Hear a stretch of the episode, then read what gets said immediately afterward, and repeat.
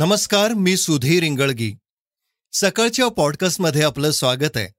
आज पॉडकास्टमध्ये ऐकूयात, आजपासून इंटरनेट एक्सप्लोरर ब्राउझर होणार बंद, 1.5 वर्षात 10 लाख नोकऱ्या देणार पंतप्रधान मोदींची मोठी घोषणा, सावित्रीबाई फुले पुणे विद्यापीठाच्या प्रवेश प्रक्रियेला आजपासून होणार सुरुवात, ते चर्चेतील बातमीत देहूत शिळा मंदिराचं पंतप्रधान मोदींच्या हस्ते लोकार्पण, उपमुख्यमंत्र्यांना बोलू न दिल्याने पेटला वाद।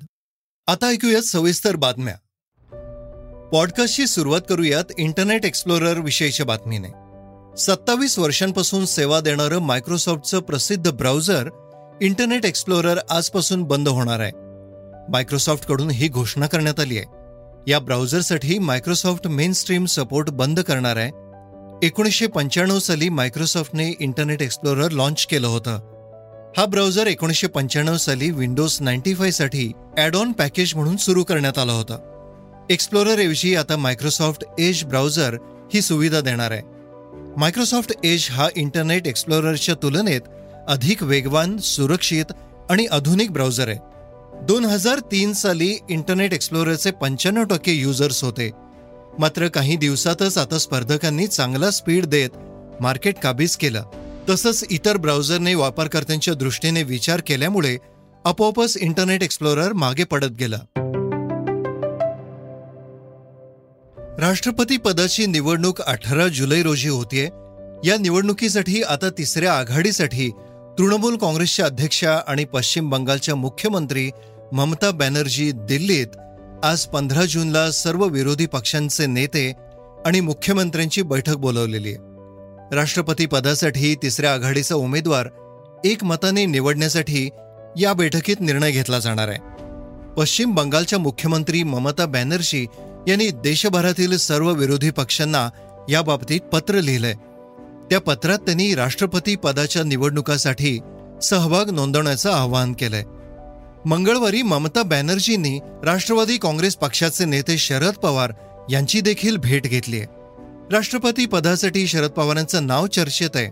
शिवसेना नेते आणि खासदार संजय राउत यांनी देखील राष्ट्रपती पदासाठी शरद पवार यांच्या इतका योग्य दुसरा कोणीही देशात नाही, जर केवळ रबर स्टॅम्प हवाय तर तसे खूप आहेत, असं म्हणत शरद पवारांना राष्ट्रपती पदासाठी पाठिंबा दिलाय। आता बातमी नोकरीच्या संधीविषयी। पंतप्रधान नरेंद्र मोदींनी येत्या 1.5 वर्षामध्ये साधारण 10 लाख नोकर भरती केली जावी असे आदेश दिलेत। या लोकांना सरकारच्या विविध विभागांमध्ये आणि मंत्रालयामध्ये नोकरीची संधी मिळणार आहे। 2021 मध्ये राज्यसभेत दिल्या गेलेल्या माहितीनुसार 1 मार्च 2020 पर्यंत केंद्र सरकारच्या विभागामध्ये 8,72,000 पदे रिक्त आहेत। त्यामुळे आता हा आकडा साधारण 10 लाखांच्या आसपास गेला असेल।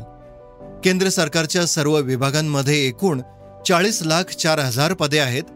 त्यापैकी सुमारे 31,32,000 कर्मचारी नियुक्त आहेत। त्याचबरोबर केंद्रीय गृहमंत्री राजनाथ सिंह यांनी अग्निपथ या योजनेची घोषणा केली आहे। या योजनेअंतर्गत तरुणांना 4 वर्षांसाठी भारतीय सैन्य दलात सेवेची संधी मिळणार आहे। अग्निपथ योजनेत सहभागी होणाऱ्या तरुणांना अग्निवीर म्हटलं जाणार आहे। त्याचबरोबर त्यांना चांगला पगारही मिळणार आहे। दरवर्षी 50,000 अग्निवीरांची भरती होणार आहे।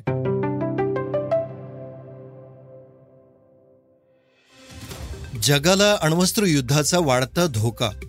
आगामी काळात जगात आण्विक शस्त्रास्त्रांचा वापर वाढण्याचा धोका असल्याचा इशारा Stockholm international Peace Research institute म्हणजेच सिप्री या आण्विक शस्त्रास्त्रांवर देखरेख ठेवणाऱ्या संस्थेने दिलाय। शीतयुद्धानंतर प्रथमच अण्वस्त्रांची संख्या वाढणार आहे। जगातील 9 अण्वस्त्रधारी देश त्यांच्या शस्त्रसाठ्यात वाढ करतायत असे संस्थेने सोमवारी म्हटलंय। जगात आण्विक शस्त्रांची संख्या 12,705 एवढी झाली आहे। चीन व पाकिस्तान त्यांच्या अण्वस्त्रांमध्ये वेगाने भर घालत असल्यानं भारतासाठी चिंतेची बाब आहे, असे सेप्रीच्या ताज्या अहवालात नमूद केलंय। सावित्रीबाई फुले पुणे विद्यापीठाच्या पदवी व पदव्युत्तर अभ्यासक्रमाची प्रवेश परीक्षा आजपासून सुरू होते। यामुळे ग्रॅज्युएट आणि पोस्ट ग्रॅज्युएट अभ्यासक्रमाला ॲडमिशनपूर्वी ऑनलाईन अर्ज भरायचे आहेत। त्यानंतर एंट्रन्स परीक्षा होईल। यासंबंधीची माहिती येत्या 1-2 दिवसात विद्यापीठातर्फे जाहीर केली जाईल। सावित्रीबाई फुले पुणे विद्यापीठाच्या वेबसाईट www.unipune.ac.in वर ॲडमिशन संदर्भातील सगळी माहिती मिळेल. सावित्रीबाई फुले पुणे विद्यापीठात 13 पदवीचा अभ्यासक्रम असून 30च्या वर पदव्युत्तर पदवी म्हणजेच पोस्ट ग्रॅज्युएशनचे कोर्सेस आहेत. सावित्रीबाई फुले पुणे विद्यापीठ राज्यात आणि देशातील उत्कृष्ट विद्यापीठांपैकी एक विद्यापीठ आहे. SSR म्हणजेच अभिनेता सुशांत सिंह राजपूतच्या निधनाला मंगळवारी 2 वर्ष झाली, मात्र त्याची हत्या झाली की आत्महत्या हे कोडं कायम आहे. एम्सच्या रिपोर्टनुसार सुशांत सिंगने आत्महत्या केली होती, मात्र सुशांत सिंगची आत्महत्या बॉलिवूडला चटका लावून गेली. त्याच्या मृत्यूने चाहते हळहळले. अल्पावधीतच सुशांतनं चाहत्यांना आपलंसं केलं होतं. त्याच्या प्रत्येक चित्रपटाला मिळणारा प्रतिसाद मोठा होता. धोनीवरील बायोपिकनं त्याला स्टार केलं. PKमध्येही त्याच्या छोट्याशा भूमिकेला प्रेक्षकांनी पसंत केलं होतं. यानंतर केदारनाथमध्ये त्याचं वेगळं लूक प्रेक्षकांना खूप भावला, तर छिछोरेत त्यानं साकारलेलं प्रेरणादायी पात्र प्रेक्षकांच्या मनात घर करून गेलं. सुशांत ज्या वेगाने बॉलिवूडमध्ये आला त्याच वेगाने तो निघून गेला, पण त्याच्या जाण्यानं चाहत्यांच्या मनात निर्माण झालेली पोकळी अजूनही भरून निघालेली नाही, हे मात्र नक्की.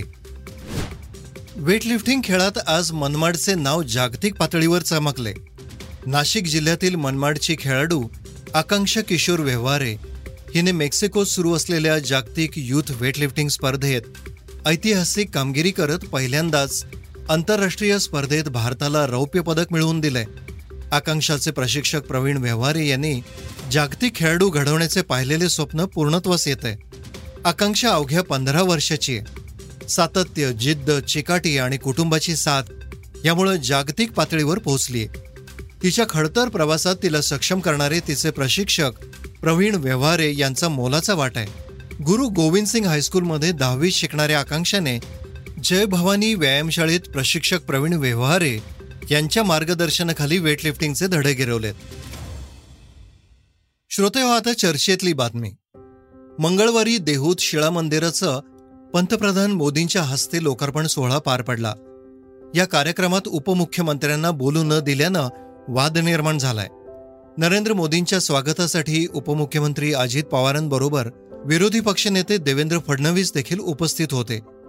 मात्र विरोधी पक्षनेते देवेंद्र फडणवीस यांच्या भाषणानंतर अजित पवारांना भाषण करून न देता पंतप्रधानांनी भाषण केलं, त्यामुळे वाद निर्माण झालाय. अजित पवार पालकमंत्री असल्याने अजित पवार यांना हजर राहावं लागतं, तसेच ते महाराष्ट्राचे उपमुख्यमंत्री देखील आहेत. त्यामुळे महाराष्ट्राचे उपमुख्यमंत्री आणि पुणे जिल्ह्याचे पालकमंत्री अजित पवार यांना भाषण करू न देणं हा महाराष्ट्राचा अपमान असल्याची प्रतिक्रिया खासदार सुप्रिया सुलेंनी दिली आहे.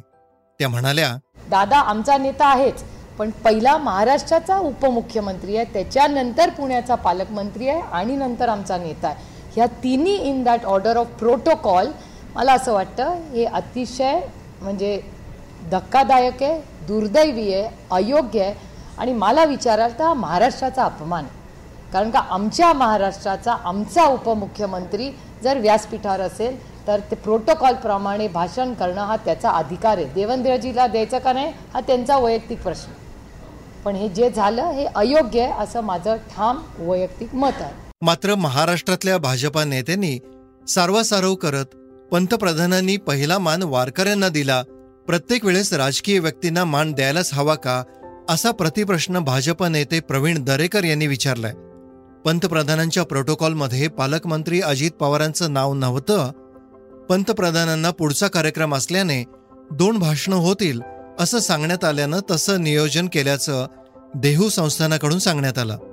पुणे मेट्रोच्या उद्घाटनाच्या कार्यक्रमाला अजित पवारांनी भाषण केलं तेव्हा राज्यपाल कोश्यारींविषयी त्यांनी उघडपणे तक्रार केली होती.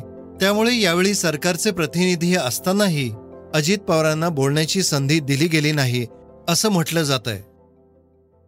श्रोतेहो, हे होतं सकाळचं पॉडकास्ट. उद्या पुन्हा भेटूयात. धन्यवाद. रिसर्च आणि स्क्रिप्ट हलीमाबी कुरेशी. वाचा, बघा आणि आता ऐका आणखी बातम्या eSakal.com वर. तुम्ही हा पॉडकास्ट eSakalच्या वेबसाईट आणि ऍप वर सुद्धा ऐकू शकता. विसरू नका, या पॉडकास्टला आपल्या आवडीच्या पॉडकास्ट ऍप वर सबस्क्राईब किंवा फॉलो करायला.